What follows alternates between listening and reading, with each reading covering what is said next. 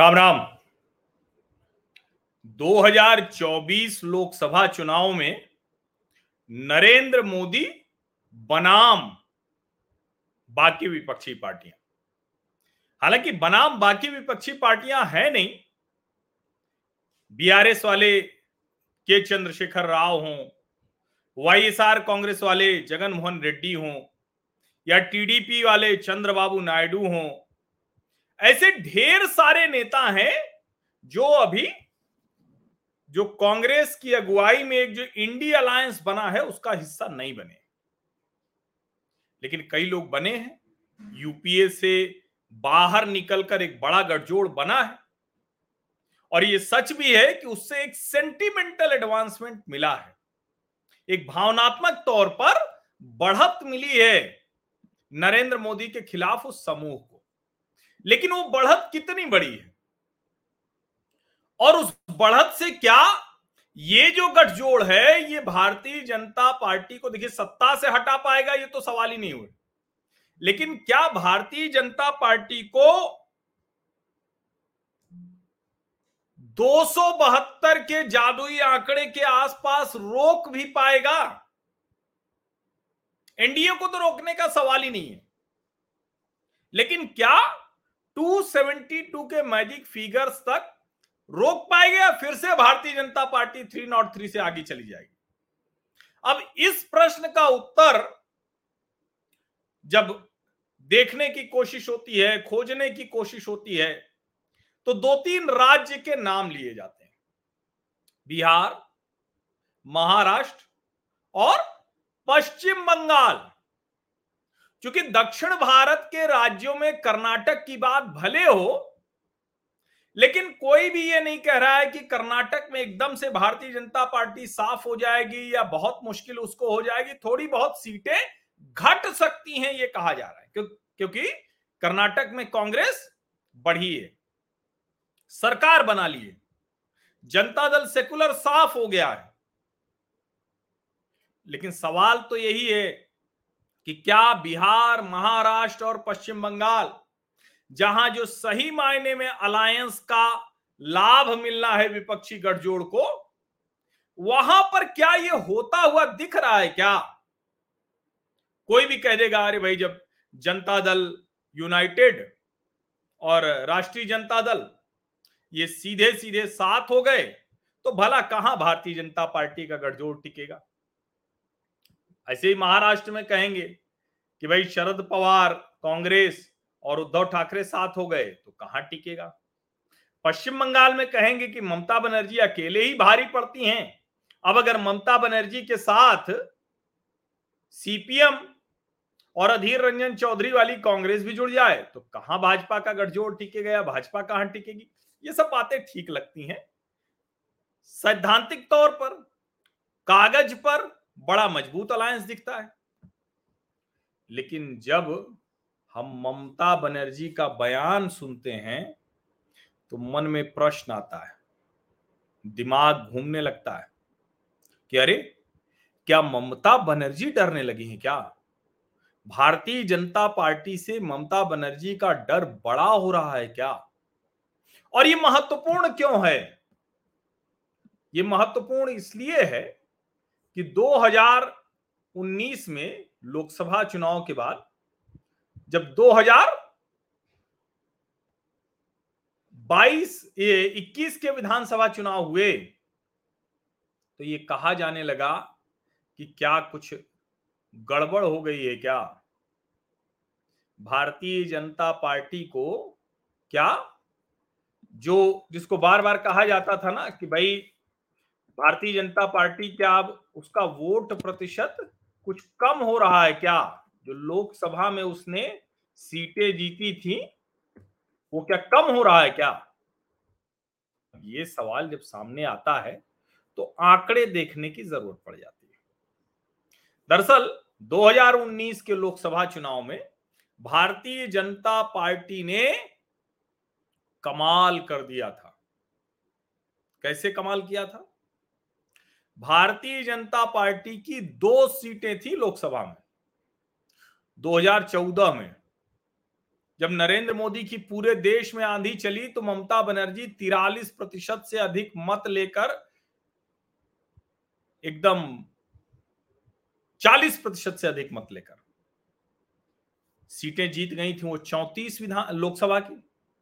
लेकिन जब 2019 आया तो भारतीय जनता पार्टी तो दो से अठारह हो गई, मत प्रतिशत उसका 40 के ऊपर हो गया, और ममता बनर्जी की पार्टी जो करीब करीब साढ़े तीन प्रतिशत मत बढ़ा और तिरालीस प्रतिशत से अधिक होने के बावजूद बारह लोकसभा सीटें कम हो गई। बाईस हो गई ममता जी की, अठारह हो गई भारतीय जनता पार्टी की, और अधीर रंजन चौधरी यानी कांग्रेस पार्टी की दो, जिसमें से एक अधीर रंजन की ही है। पहले चार थी, वो दो रह गई और जो लेफ़्ट पार्टियाँ थी, उनकी दो थी, शून्य रह गई। अब सीपीएम और कांग्रेस एक साथ हो गए थे। उसके बावजूद ये हाल हुआ है। कांग्रेस का मत प्रतिशत रह गया था साढ़े पाँच से कुछ अधिक और सीपीएम का साढ़े छह से कुछ कम। और तिरालीस और चालीस प्रतिशत पर भारतीय जनता पार्टी और तृणमूल कांग्रेस खड़े थे। अब जरा इस समीकरण को बहुत ध्यान से सुनिए।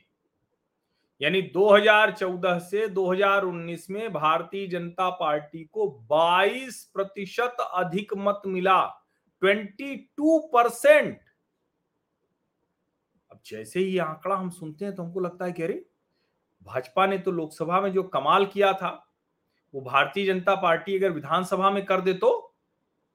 सच बात यह है कि विधानसभा में भी भारतीय जनता पार्टी ने वही कमाल किया। विधानसभा में भी भारतीय जनता पार्टी पिछले विधानसभा चुनाव के मुकाबले करीब करीब 28 प्रतिशत अधिक मत हासिल करने में कामयाब रही। लेकिन लोकसभा के मुकाबले विधानसभा चुनाव में करीब तीन प्रतिशत वोट कम हो गया। भाजपा का मत प्रतिशत अड़तीस रह गया और ममता बनर्जी का 48 प्रतिशत, फोर्टी एट परसेंट, सीपीएम 10 प्रतिशत रह गई। अब सोचिए जरा, जो भारतीय जनता पार्टी 10 प्रतिशत थी, वो 38 प्रतिशत हो गई और जो सीपीएम उनतालीस प्रतिशत थी, वो 10 प्रतिशत रह गई। ये बहुत ज़रूरी आंकड़ा है। 2016 से 21 में जो बदलाव हुआ है भारतीय जनता पार्टी और लेफ़्ट पार्टियों में।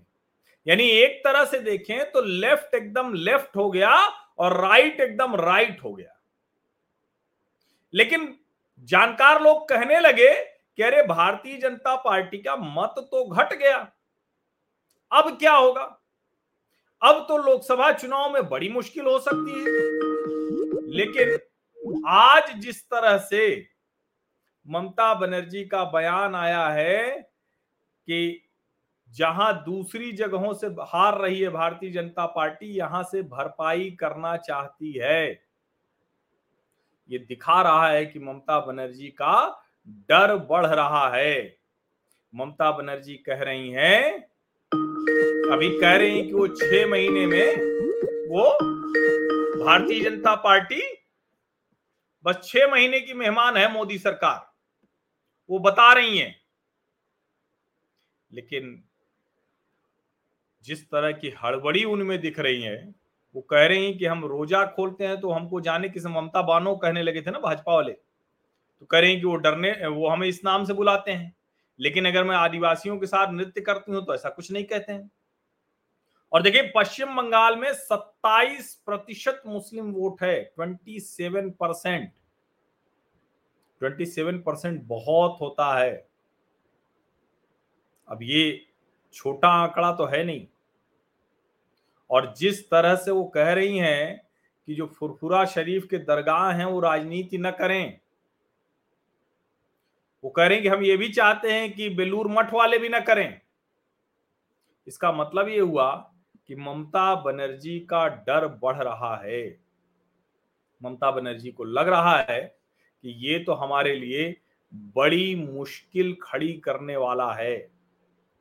और देखिए, भले लोग कहें कि विधानसभा चुनाव में ममता बनर्जी का मत प्रतिशत बढ़ गया और वो 211 सीटों से 215 सीटों पर पहुँच गई, लेकिन उनकी सीट बढ़ी चार।